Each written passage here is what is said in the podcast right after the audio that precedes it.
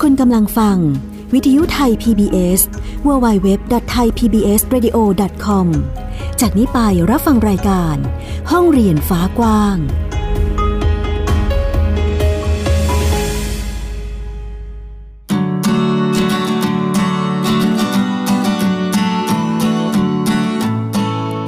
สวัสดีค่ะคุณผู้ฟังต้อนรับคุณผู้ฟังเข้าสู่รายการห้องเรียนฟ้ากว้างค่ะวันนี้พบกับดิฉันอัยดาสนศรีเช่นเคยที่นี่วิทยุไทย PBS www.thaipbsradio.com ค่ะวันนี้ห้องเรียนฟ้ากว้างของเราจะมาพูดคุยกันถึงการเรียนการสอนที่ทำให้เราเข้าใจแล้วก็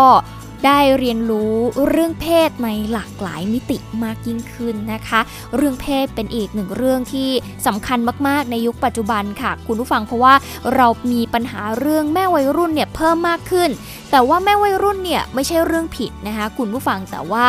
เราจะทำอย่างไรให้แม่วัยรุ่นนั้นเขาสามารถเป็นคุณแม่ที่มีคุณภาพและลูกน้อยที่เกิดมานี้เป็นเด็กที่เกิดมามีคุณภาพด้วยเช่นเดียวกันนั่นเองค่ะหรือว่าเราอยากจะป้องกันไม่ให้เกิดปัญหาคุณแม่วัยรุ่นขึ้นเราก็จะต้องสอนเรื่องของเรื่องเพศนั้นอย่างถูกวิธีด้วยซึ่งปัญหาสำคัญนะตอนนี้นะคะไม่ใช่เรื่องจะต้องใส่ถุงยางอนามัยนะจะต้องป้องกันให้ถูกวิธีอย่ามีแฟนนะมันไม่ใช่แค่นี้แล้วค่ะคุณผู้ฟังแต่ว่าเราจะต้องลงลึกในรายละเอียดแล้วก็พูดเรื่องเพศให้ลึกซึ้งกันมากขึ้นนะคะหมายถึงว่าเปิดใจที่จะพูดคุยเรื่องนี้กันอย่างไม่เขินอายเพื่อที่จะให้เข้าใจเรื่องเพศมากยิ่งขึ้นค่ะซึ่งเรื่องของการเรียนรู้หรือว่าหลักสูตรการเรียนการสอนในโรงเรียนนั้นก็เป็นเรื่องสำคัญซึ่งระบบโรงเรียนแน่นอนก็ว่ามีการเรียนการสอนอยู่แล้วในหลักสูตรสุขศึกษาใช่ไหมคะคุณผู้ฟังซึ่งความเข้มข้นของการเรียนการสอนนั้นก็แล้วแต่ละโรงเรียนว่าคุณครูจะให้ความสำคัญมากน้อยแค่ไหนแต่มีอีกหนึ่งพื้นที่ค่ะที่ตอนนี้พยายามทำงานกันอยู่นะคะคุณผู้ฟังในเรื่องของการทำหลักสูตรเรื่องเพศนั่นก็คือหลักสูตรในกศน.นั่นเองค่ะคุณผู้ฟังกศน.ก็เป็นอีกหนึ่งพื้นที่ที่จะต้องให้องค์ความรู้กับนักเรียนนะคะที่อาจจะออกนอกระบบมาอาจจะมีปัญหาในเรื่องการตั้งท้องแล้วก็ไม่สามารถที่จะเรียนในโรงเรียนในระบบได้ก็มาอยู่ที่กศน.นะคะซึ่งวันนี้นะคะเราจะพูดคุยกับผู้ทำโครงการเยาวชนกศน.พูดเรื่องเพศอย่างปลอดภัยค่ะว่าทำไมเราจะต้องให้ความสำคัญในเรื่องของการเรียนรู้เรื่องเพศและทำไมจะต้องเป็นที่กศน.ด้วยไปพูดคุยกับคุณสุชาดาสุวรรณเทพค่ะเจ้าหน้าที่มูลนิธิพัฒนาศักยภาพชุมชนซึ่งเป็นผู้อำนวยการโครงการเยาวชนกศน.พูดเรื่องเพศอย่างปลอดภัยวันนี้จะมาพูดคุยกับเรานะคะว่าทำไมเด็กๆจะต้องได้รับการศึกษาในเรื่องเพศและกศน.เองทำไมจะต้องให้ความสำคัญกับเรื่องนี้สวัสดีค่ะคุณสุชาดาค่ะสวัสดีค่ะค่ะตอนนี้ก็อยู่กับคุณสุชาดาหรือว่าพี่นุชนั่นเองนะคะขออนุญาตเรียกพี่นุชละกันนะคะได้ค่ะค่ะก็ตอนนี้เรากำลังพูดถึงเรื่องของการศึกษากันอยู่ซึ่งเรื่องเพศก็น่าจะเป็นอีกเรื่องหนึ่งที่เราเองก็ต้องให้ความสำคัญเช่นเดียวกันนะคะแล้ววันนี้ในฐานะที่พี่นุชเองก็เป็นผู้อำนวยการโครงการเยาวชนกศน.พูดเรื่องเพศอย่างปลอดภัยเนี่ยเรื่องนี้โครงการนี้ทำเพื่อที่จะพัฒนาหลักสูตรเรื่องเพศด้วยใช่ไหมคะใช่ค่ะใช่ค่ะมันมีจุดเริ่มต้นเนาะจากการที่เรามีประสบการณ์ในการทำงานในระยะหนึ่งค่ะซึ่งมันเคยทำงานในโปรเจกต์เรื่องของโครงการป้องกันแก้ไขปัญหาเรื่องการตั้งครรภ์ในวัยรุ่นนะคะค่ะทีนี้เนี่ยมันก็สืบเนื่องจากการที่เราเนี่ยไปทำงานแล้วก็นิยามความหมายตอนนั้นคือเราจะต้องทำงานให้ถึงเข้าถึงกลุ่มเปราะบางนะคะค่ะกลุ่มเปราะบางก็คือหมายถึงกลุ่มเยาวชนที่เสี่ยงต่อการที่จะท้องก่อนวัยอันควรอะไรอย่างนี้ใช่ไหมคะใช่ค่ะทีนี้เราก็มาค้นหาคำว่ากลุ่มเปราะบางในนิยามการทำงานของเราเนาะทีนี้จริงๆกลุ่มเปราะบางเองมันจะอาจจะมีนิยามมีความหลากหลายอยู่แต่ว่าถ้าในส่วนที่เราทำงานอยู่เราก็โฟกัสอยู่ว่ากลุ่มเปราะบางของเราคือใครนะคะก็คือกลุ่มที่เป็นแม่วัยรุ่นก็คือท้องนะคะช่วงในวัยที่เรียนหนังสืออยู่แล้วก็ออกจากในระบบสถานศึกษานะคะและ เยาวชนเหล่านี้ก็ออกมาอยู่บ้านมาเลี้ยงลูกหรือบางส่วนเยาวชนต้องไปเรียนในระบบกศน.อย่างนี้ค่ะเพราะว่ามีทางเลือกทางอื่นอย่างนี้ค่ะอันนี้คือนิยามความหมายคำว่ากลุ่มเปราะบางในการทำงานของเรานะคะแล้วก็ส่วนที่สองคือเยาวชนบางส่วนที่ขาดโอกาสทางการศึกษาอาจจะสืบเนื่องจากเรื่องของฐานะรายได้ของครอบครัวเนาะเด็กส่วนหนึ่งต้องหาเงินเลี้ยงตัวเองและก็เลี้ยงครอบครัวเด็กเรานี้จะไม่มีโอกาสที่จะไปเรียนในระบบอย่างนี้ค่ะก็จะต้องมาทำงานแล้วก็หาเงินเลี้ยงครอบครัวแล้วก็น้องๆเยาวชนกลุ่มนี้ก็จะมาเรียนในระบบกศน.แบบนี้ค่ะค่ะแล้วก็ส่วนที่สามคือเยาวชนที่อาจจะเคยเรียนในระบบเกเรนะคะเป็นเยาวชนที่แบบว่าไม่เรียนตามระบบไม่อยู่ในกฎระเบียบอะไรแบบนี้ค่ะก็จะออกมาอยู่ในระบบกศน.แบบนี้ค่ะแล้วก็เยาวชนกลุ่มที่สี่คือเยาวชนอาจจะ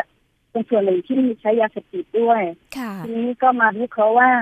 นักเด็กเหล่านี้ไปอยู่ที่ไหนอ่ะส่วนใหญ่ก็คือเด็กจะมาอยู่ในระบบกศน.หมดเลยก็เป็นตัวตั้งต้นในการทำงานในเรื่องว่าจะทำไงให้เด็กกลุ่มนี้เนี่ยค่ะได้มีความรู้ความเข้าใจในมิติเรื่องเพศเชิงบวกก็เป็นตัวตั้งต้นในการทำงานค่ะเพราะหลายครั้งเราก็จะเห็นปัญหาซึ่งถ้ามองรอบๆตัวเราก็จะเห็นว่าเด็กๆที่เขาท้องก่อนวัยอันควรหรือว่าไม่ได้มีความรู้เรื่องเพศก็มักจะมีปัญหาตามมาด้วยใช่ไหมคะนำมาสู่การออกจากโรงเรียนในระบบแล้วก็ต้องมาเรียนกศน.ทีนี้มูลนิธิพัฒนาศักยภาพชุมชนก็เห็นถึงแล้วล่ะว่าเป้าหมายของเราอยู่ตรงไหนก็ไปให้ตรงจุดเลยก็เลยเกิดเป็นโครงการเยาวชนกศน.พูดเรื่องเพศอย่างปลอดภัยใช่ไหมคะใช่ค่ะใช่ค่ะอยากให้พี่นุชเล่าถึงโครงการหน่อยว่ายังไงบ้างค่ะจากที่เราทำงานในพื้นที่แล้วเรามีแนวคิดในรูปแบบที่เราจะเข้าถึงเยาวชนที่อยู่ในระบบกศน.เนาะเพราะว่าเรื่องระบบการศึกษาเรื่องการเรียนการสอนในระบบกศน.ก็จะไม่มีหลักสูตรในการสอนหรือการสื่อสารเรื่องเพศทีนี้ทางเราเองทางมูลนิธิพัฒนาศักยภาพชุมชนก็ร่วมกับมูลนิธิสคส.ค่ะหรือมูลนิธิสร้างความเข้าใจเรื่องสุขภาพผู้หญิงก็มาดูมาพัฒนาแนวคิดในการทำงานซึ่งเราเริ่มการทำงานสี่ส่วนใหญ่เนาะในโครงการนี้ส่วนที่หนึ่งคือเราทำงานกับคุณครูเองเลยที่เป็นครูกศน.ทั้งหมดในภาคอำเภอนะคะก็คืออำเภอแม่ออนเนี่ยจะเป็นมีพื้นที่ในการทำงาน6ตำบลฉะนั้น1ตำบลก็มีครูอยู่1คนนะคะเราก็ทำงานกับคุณครูทั้งหมดเลยทั้ง6ตำบลก็คือ6คนนะคะแล้วก็ส่วนที่2คือเราทำงานกับตัวเยาวชนเราแบ่งเป็น2กลุ่มนะคะกลุ่มที่1เราทำกับเยาวชนที่เป็นแม่วัยรุ่นเลยนะคะคำว่าแม่วัยรุ่นคือเป็นเยาวชนที่ท้องอยู่ในระบบแล้วออกมาแล้วเรียนระบบกศน.เราก็จะมีกิจกรรมทำกับกลุ่มแม่วัยรุ่นนะคะแล้วก็3ก็คือเยาวชนที่เรียนในระบบกศน.แต่เป็นเยาวชนที่ยังไม่ได้ท้องเป็นเยาวชนอาจจะใช้ยาเสพติดนะคะอันนี้เราก็ทำเรื่องของการพัฒนาเรื่องแนวคิดเรื่องสุขภาพของเพศเนาะแล้วก็ส่วนที่4เราทำงานกับสหวิชาชีพในระดับอำเภอค่ะก็คือทำกับเจ้าหน้าที่ที่เป็นส่วนสาธารณสุขนะคะแล้วก็เจ้าหน้าที่อบต.หรืออบต.นะคะแล้วก็หน่วยงานภาคีในพื้นที่คุณครูอย่างเงี้ยค่ะคุณครูในระบบด้วยนะคะก็มาสร้างความเข้าใจเรื่องสุขภาวะทางเพศด้วยนี่ค่ะอันนี้คือสิ่งที่เราทำขับเคลื่อนในการทำงานสี่ส่วนใหญ่ค่ะก็คือนำเอาทั้ง4ส่วนเนี่ยมาปรับทำเรียกว่าปรับพื้นฐานความคิดใช่ไหมคะว่าเราทำไมจะต้องให้ความสำคัญเรื่องเพศใช่ค่ะโดยกระบวนการโดยตัวกระบวนการเราทำยังไงบ้างอะคะทีนี้ที่แบ่งเป็น4ส่วนเนาะในการทำงานแต่ว่าแต่ละส่วนทั้ง4ส่วนเนี่ยเราเชื่อมกันนะคะประเด็นในการที่คือ1เวลาเราทำงานกับคุณครูเนี่ยค่ะหรือกับทำงานกับเจ้าหน้าที่อบตเนี่ยค่ะเราก็เชิญทั้งคุณครูกับเจ้าหน้าที่อบตนะคะแล้วก็เจ้าหน้าที่รปสต.นะคะก็มาทำความเข้าใจปรับฐานคิดเรื่องสุขภาวะทางเพศเติมเรื่องทักษะกระบวนการการจัดการเรียนการสอนเรื่องเพศซึ่งกลไกสำคัญคือครูเองจะต้องมีฐานคิดมีมุมมองเชิงบวกมีความเข้าใจในเรื่องสุขภาวะทางเพศค่ะทีนี้ถ้าครูมีมุมมองในเรื่องสุขภาวะทางเพศเนี่ยครูเองก็จะพัฒนาเรื่องของแนวคิดในการทำงานเรื่องสุขภาวะทางเพศและหลังจากนั้นเรา มีการอบรมเติมทักษะเติมแนวคิดให้คุณครูทีนี้ก็ให้คุณครูพัฒนาแผนการจัดการเรียนการสอนเรื่องเพศเชิงบวกนะคะซึ่งคุณครูแต่ละตำบลก็จะมีการพัฒนาแผนในตำบลของตัวเองนะคะแล้วก็มีการจัดการเรียนการสอนซึ่ง 80% เนี่ยค่ะคนที่มาเรียนในบุกศนตอนนี้นะคะก็จะเป็นเยาวชนเป็นส่วนใหญ่ค่ะคุณครูก็ใช้ชั่วโมงนะคะในการจัดการเรียนการสอนของวันทุกวันอาทิตย์ก็จะมีการสอนเรื่องเพศเชิงบวกนี่ค่ะ อันนี้คือการทำงานกับคุณครูค่ะค่ะแล้วตอนนี้มีที่ไหนบ้างคะพี่นุชที่เริ่มมีการเรียนการสอนเรื่องของเพศกันบ้างแล้วอะค่ะตอนนี้เราเริ่มสตาร์ททั้งหมด6ตำบลเนาะในพื้นที่อำเภอแม่ออนนะคะทีนี้เนี่ยครูเนี่ยก็จะมีการจัดตารางการเรียนการสอนซึ่งชั่วโมงการสอนของคุณครูแต่ละคนน่ะอาจจะมีเนื้อหาที่มันมีความแตกต่างกันไปเพราะว่าแต่ละพื้นที่ก็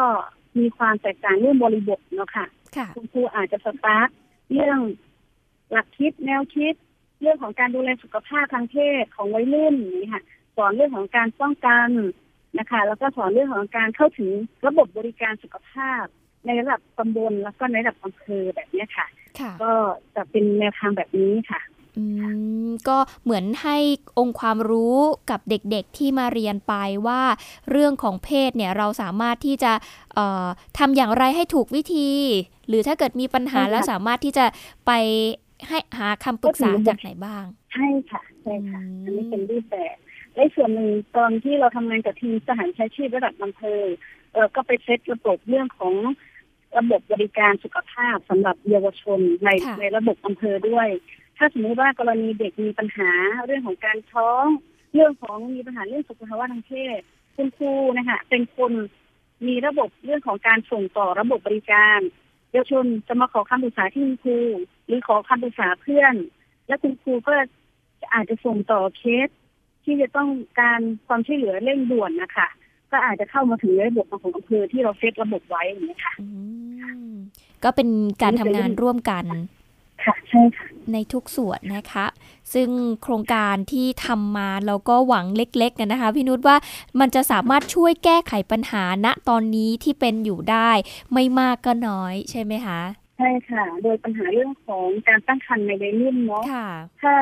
ตัวเยาวชนรู้วิธีเรื่องของการป้องกันรู้วิธีช่องทางของการเข้าถึงข้อมูลข่าวสารรู้วิธีเรื่องของการเข้าถึงระบบบริการสุขภาพเยาวชนก็จะมีทางเลือกทางออกหรือทางตัดสินใจโดยที่เยาวชนไม่ได้มองว่าตัวเองเป็นตัวปัญหาหรือตัวเองเป็นคนผิดบาปแบบนี้ค่ะก็จะสามารถที่จะมีเครือข่ายช่วยเหลือฟื้นฟูจิตใจเข้าถึงระบบบริการมันก็ทำอีกส่วนหนึ่งที่เราทำมาคือเยาวชนกลุ่มหนึ่งที่เป็นแม่วัยรุ่นเขาก็รู้สึกว่าเขามีคุณค่าในชีวิตตัวเองมากขึ้น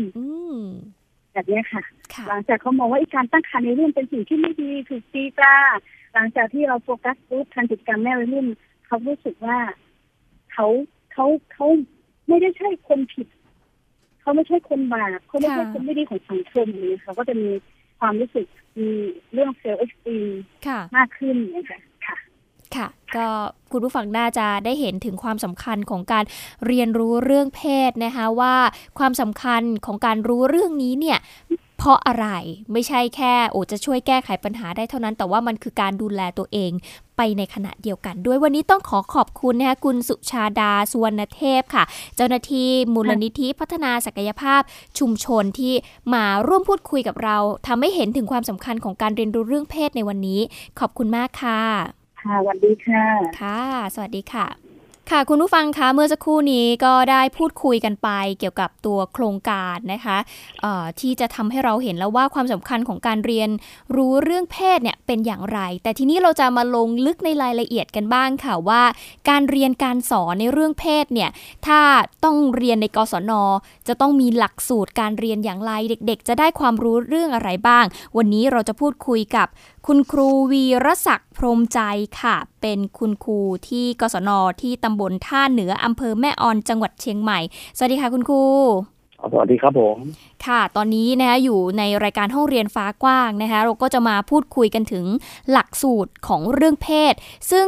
ที่ตำบลท่าเหนืออำเภอแม่ออนเองอาจารย์ก็เป็นอีกหนึ่งกศน.ที่ตอนนี้เริ่มนำเอาหลักสูตรเรื่องเพศเนี่ยไปสอนในโรงเรียนแล้วใช่ไหมคะอ๋อใช่ครับผมค่ะเรามีรูปแบบการเรียนการสอนยังไงบ้างในเรื่องเพศอะค่ะคือผมขอต้องก่อนอื่นต้องนำเรียนก่อนนะครับว่าจากสถานการณ์ปัญหาวัยรุ่นนะครับในปัจจุบันในตำบลทานเหนือเนี่ยของอำเภอแม่ออนจังหวัดเชียงใหม่นะครับส่วนใหญ่ในพื้นที่ผมเนี่ยจะเป็นพื้นที่ที่มีชนเผ่าปากยออยู่ส่วนหนึ่งอยู่ประมาณ 70% ของพื้นที่จากปัญหาสถานการณ์เหล่านี้นะครับก็นักศึกษากศน.ที่เป็นวัยรุ่นที่หลุดออกจากในระบบการศึกษาคือหลุดออกจากอาชีวะหรือในระบบโรงเรียนมานะครับก็จะมาอยู่ในมือเราส่วนใหญ่ก็จะเป็นกลุ่มเป้าหมายที่เป็นวัยรุ่นและส่วนใหญ่อีกกลุ่มเป้าหมายหนึ่งก็คือเป็นเขาเรียกว่าคุณแม่วัยใสคือนักศึกษาที่หลุดออกมาแล้วท้องก่อนวัยครับผมที่มาอยู่ในระบบกศน.เราก็ต้องดูแลกลุ่มเป้าหมายเหล่านี้ให้ชุมชนแต่พอเรามีนักศึกษากลุ่มนี้มันจะมีอีก2กลุ่มฮะคือกลุ่ม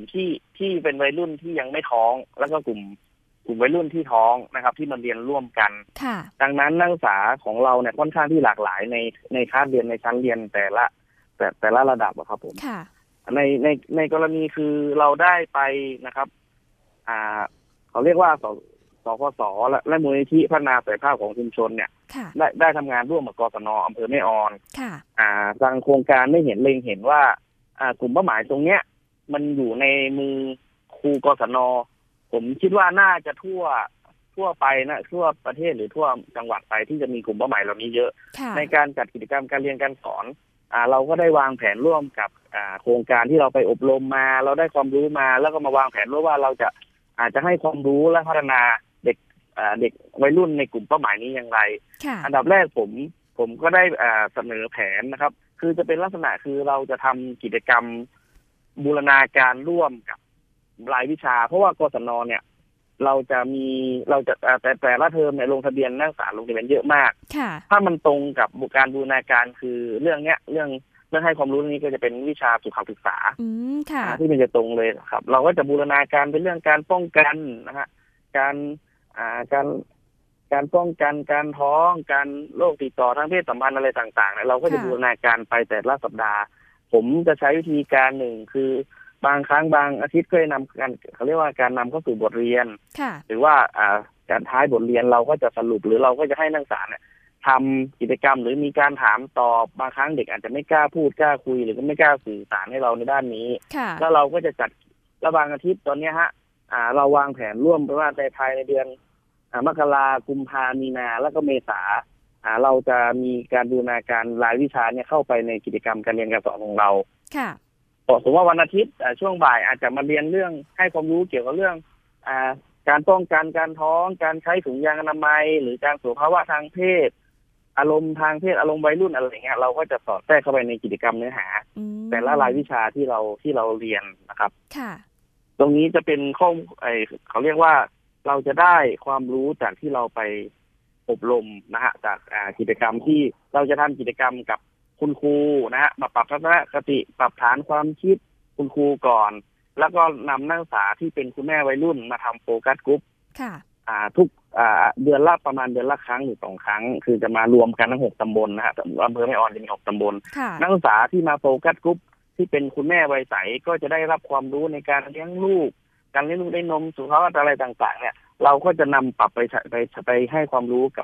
กับเพื่อนในกลุ่มเรียนที่ยังไม่มีลูกหรือที่เป็นวัยรุ่นก็เป็นการแลกเปลี่ยนเรียนรู้กันนะฮะแล้วก็อีกกลุ่มนึงคือเป็นกลุ่มนักศึกษาที่ยังไม่ท้องนะฮะเป็นวัยรุ่นตรงนี้เราก็ต้องเฝ้าระวังเราก็นำไปอบรมให้ความรู้วิธีการป้องกันการท้องการเฝ้าระวังอะไรต่างๆนะเราก็จะนำมาปรับใช้กับกระบวนการเรียนการสอนของเราครูก็ต้องปรับวิธีคิดด้วยเรารู้จักรับฟังนักศึกษาเยอะขึ้นเราต้องเป็นที่ปรึกษาให้นักศึกษากล้าที่จะพูดกล้าที่มาปรึกษาแล้วก็หาทางออกร่วมกันก็จะเป็นวิธีการตรงนี้นะฮะแต่เรื่องกิจกรรมถ้าในหลักสูตรการเรียนการสอนจริงจังเนี่ย ก็จะเป็นลักษณะการบูรณาการไปในรายวิชาตัวศึกษามากกว่าครับก็คือจะค่อยๆสอดแทรกไปทีละเล็กทีละน้อยแต่ละหัวข้อที่เด็กๆควรที่จะได้รับใช่ไหมคะใช่ครับผมอาจารย์หวังว่าการที่นำเอาองค์ความรู้ที่ได้ไปอบรมมาเนี่ยมาสอดแทรกไว้ในหลักสูตรการเรียนการสอนเนี่ยมันจะช่วยให้เด็กเนี่ยปรับทัศนคติของตัวเองหรือว่าเห็นถึงความสำคัญในเรื่องเพศมากขึ้นมากน้อยแค่ไหนคะจากกรณีที่เรานำมาปรับใช้กับกิจกรรมการเรียนการสอนหรือแผนการเรียนรู้ของนักศึกษานะผมดูแล้วนักศึกษาเนี่ยมีทัศนคติในเรื่องนี้มากขึ้นกล้าพูดกล้าสื่อสารหรือกล้าแสดงออกหรือกล้ามาปรึกษาเหมือนไว้ใจเราเยอะขึ้นเราไม่ได้รู้จากพื้นฐานของนักศึกษาแต่ละคนและนักศึกษาก็จะมีรู้จากวิธีการอันดับแรกคือการเซฟเซ็กหรือการรู้จักทักษะในการปฏิเสธหรือการทักษะในการเฝ้าระวังหรือป้องกันในเรื่องต่างๆในเรื่องการท้องเรื่องอะไรเงี้ยฮะเพราะว่ามันค่อนข้างละเอียดอ่อนเรื่องพวกนี้คือด้วยความที่วัยรุ่นโดยทั่วไปนักศึกษาผมเนี่ยมีอายุระหว่าง14นะฮะยังไม่จบม.3 ที่หลุดออกจากระบบมาจบม.2 ครึ่งอะไรเงี้ยที่มาเรียนแล้วก็มีวัยรุ่นที่อายุประมาณ 16-17 เนี่ยเยอะมากกลุ่มเป้าหมายตรงเนี้ยถ้าเป็นผู้หญิงเราก็ต้องรู้จักให้ความรู้และให้รู้จักเด็กรู้จักวิธีการป้องกันรู้จักทักษะในการปฏิเสธรู้จักการเซฟเรื่องเซ็กอะไรเงี้ยฮะผมคิดว่านักศึกษาน่าจะมีทักษะเพิ่มมากขึ้นในการที่จะไปนำไปใช้ในชีวิตประจำวันของนักศึกษาเองได้ครับค่ะอาจารย์ปัญหาหนึ่งของการเรียนรู้เรื่องเพศเนี่ยเท่าที่เราทราบกันนะคะอาจารย์ว่าเรื่องเพศเนี่ยมักเป็นเรื่องที่เราค่อนข้างที่จะเหนียมอายกันทีนี้อยากจะให้อาจารย์เล่าให้เราฟังหน่อยว่าจากการที่ได้ไปอบรมมาแล้วแล้วก็นำมาสอนเนี่ยหลักการสอนหรือการพูดคุยเรื่องเพศเราจะต้องปรับเปลี่ยนไปมากน้อยแค่ไหนเพื่อที่ให้เด็กๆเนี่ยสามารถไว้ใจเราอาจารย์บอกว่าเด็กๆเนี่ยเริ่มไว้ใจอาจารย์แล้วเริ่มพูดคุยมากขึ้นซึ่งบางโรงเรียนเองเนี่ยหลายครั้งเหมือนกันเราก็จะเห็นว่าอาจารย์โอ้ค่อนข้างที่จะเรื่องนี้เป็นเรื่องที่แบบพูดไม่ได้หรือว่ามันเป็นเรื่องที่ไม่ควรพูดดีกว่าอย่างเงี้ยค่ะอยากให้อาจารย์แลกเปลี่ยนให้ฟังหน่อยว่าเฮ้ยเราควรที่จะทำยังไงเพื่อที่จะได้เกิดการเรียนรู้ได้อย่างแท้จริงอะไรเงี้ยค่ะครับผมอันดับแรกนะฮะที่เราไปได้รับความรู้มาในการฝึกอบรมจากทางสกส.และการมูลนิธินะครับคือวิทยากรเขาก็จะให้เราเนี่ยปรับฐานความคิดหนึ่งเราจะไม่ตีตาเด็กเรา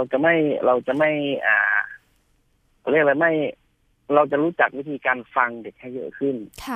เด็กแต่ละคนมีปัญหาแตกต่างกันฮะที่ว่ามาปรึกษาเราเนี่ยทำไมเด็กถึงคิดว่าเด็กถึงกล้าที่จะคุยกับเรา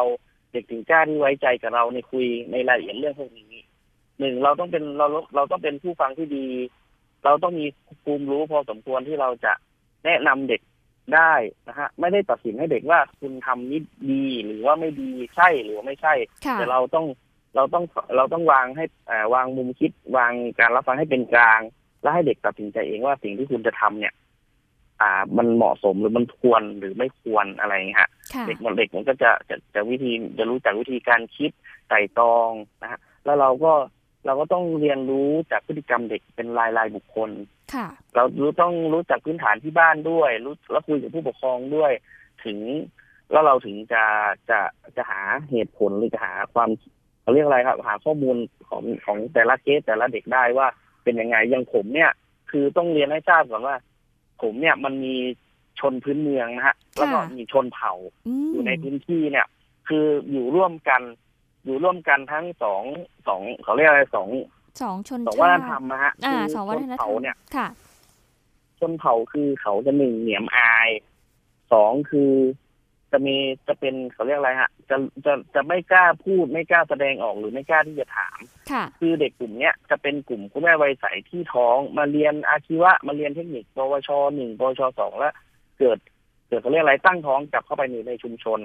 ถ้ากลับไปในชุมชนเสร็จแล้วปุ๊บเนี่ยคือพ่อแม่ผู้ปกครองเด็กจะไม่ให้เด็กเรียนหนังสือต่อเลย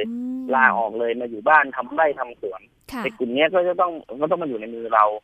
และอีกกลุ่มนึงคือเด็กที่เป็นชนพื้นเมืองที่ไม่ใช่ชนเผ่ากลุ่มเนี้ยก็จะเป็นอีกลักษณะนึงคือผมก็ต้องใช้เขาเรียกอะไรใช้จิตวิทยาหรือใช้วิธีการที่เข้าหาเด็กสองกลุ่มเนี่ยพอสมควรที่เราจะได้ข้อมูลจากเด็กมาคือเด็ก เด็กปากยอเนี่ยครับเขาเรียกปากยอเนาะชนกะเหรี่ยงนะฮะคือจะเป็นคนค่อนข้างที่จะเขาเรียกอะไรทักษะในการป้องกันทักษะในการปฏิเสธไม่มีอันนี้คือสิ่งท้องอ่านอะไรนี่ฮะไม่ใช่ว่าเด็กไม่มีความรู้แต่ว่าเด็กอ่ะทักษะในการจะปฏิเสธคู่นอนหรือเพื่อนเขาเรียกอะไรไอ้เพื่อนชายของเขาเนี่ยคือบางครั้งยังน้อยมากกว่าเด็กที่จะเป็นเด็กชื้นเมืองที่จะกล้าที่จะปฏิเสธนะว่าอะไรเงี้ยแล้วพื้นที่ผมเป็นพื้นที่ป่าพื้นที่เขามันมีปัญหาในเรื่องเขาเรียกอะไรฮะการป้องกันในเรื่องใช่ครับการเข้าถึงครับการเข้าถึงถุงยางอนามัยหรือวิธีการป้องกันใช่ไหมคะอาจารย์ใช่ครับใช่ครับตรงเนี้ยสำคัญมากครับผมกำลังจะนำเรียนต่อว่าปกติเนี่ยคือพื้นที่ตรงนั้นอ่ะหนึ่งนะมันไม่มีเซเว่นมันไม่มีร้านสะดวกซื้อไม่มีอะไรที่กับที่เด็กที่จะหาเครื่องป้องกันตรงนี้ได้คือถุงยางอนามัยผมก็เลยไม่รู้ว่าจะใช้วิธีการยังไงผมก็เลยสอดแทรกในการเรียนการสอนคือให้เด็กออกมานำเสนองานเวลาผมแบ่งงานกลุ่มตั้งหัวข้อเวลาผมสอนลูกผมจะวันนี้ผมจะคุยเรื่องนี้นะเราจะต้องทำยังไงแบ่งเด็กออกเป็น 3-4-5 กลุ่มแล้วก็ไปศึกษาพอศึกษาจากอินเทอร์เน็ตค้นคว้าอะไรต่างๆเด็กก็จะมานำเสนอหน้าชั้นเรียนแล้วเราจะคุยกันเป็นเรื่องวิชาการเราจะคุยกันเรื่องอย่างนี้คือเด็กมันจะไม่มีความเขินอายเสร็จแล้วปุ๊บผมก็จะให้รางวัล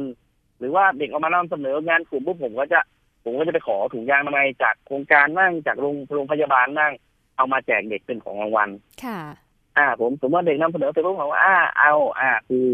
ให้นะผมก็แจกให้เลยคนละ2ชิ้น3ชิ้นให้เด็กไปเด็กแจกทั้งหมดเลยทั้งวันนั้นถ้าผู้ปกครองมาเหมือนกับว่าเป็นนักศึกษาผู้ใหญ่มาเรียนผมก็ให้ทุกคนเพราะว่า1ผมมองว่าถ้าเด็กมาเรียนคือมาเรียนปุ๊บแล้วได้สื่ออันนี้คือถือว่าสื่อเกิดกิจกรรมการเรียนการสอนคือวันนี้ผมสอนผมแจกถุงยางทำไมถ้าเด็กมันหิ้วกลับไปที่บ้าน1เด็กก็ไม่มีความเขินอายที่พ่อแม่ผู้ปกครองถามว่าคุณไปเอาถุงยางมาจากไหนเอามาทำอะไรจะสืบจะสอบจะมองตีตาเด็กว่าเนี่ยเตรียมตัวที่จะไปมีอะไรกับใครไหมคือบางครั้งเด็กเอาไปที่บ้านเด็กสามารถตอบผู้ปกครองได้ว่าอ๋อเป็นเรียนมาแล้วเป็นสื่อกิจกรรมการเรียนการสอนครูแจกมาเด็กก็ปลอดภัยเด็กผู้ชายก็ติดตัวไว้เพื่อว่าเผื่อมีเหตุฉุกเฉินก็สามารถใช้ได้เด็กผู้หญิงเวลาไม่ได้ใช้เอาไปที่บ้านผู้ปกครองลุงป้าน้าอาก็สามารถนำไปใช้ได้ผมว่ามันจะเป็นการป้องกันหรือว่าเป็นการลดการท้องหรือว่าโรคติดต่อทางเพศสัมพันธ์ได้ในระดับหนึ่งเพราะว่ามันไม่สามารถที่จะไปหาที่ไหนได้ตามป่าตามเขาอะไรเงี้ยครับผม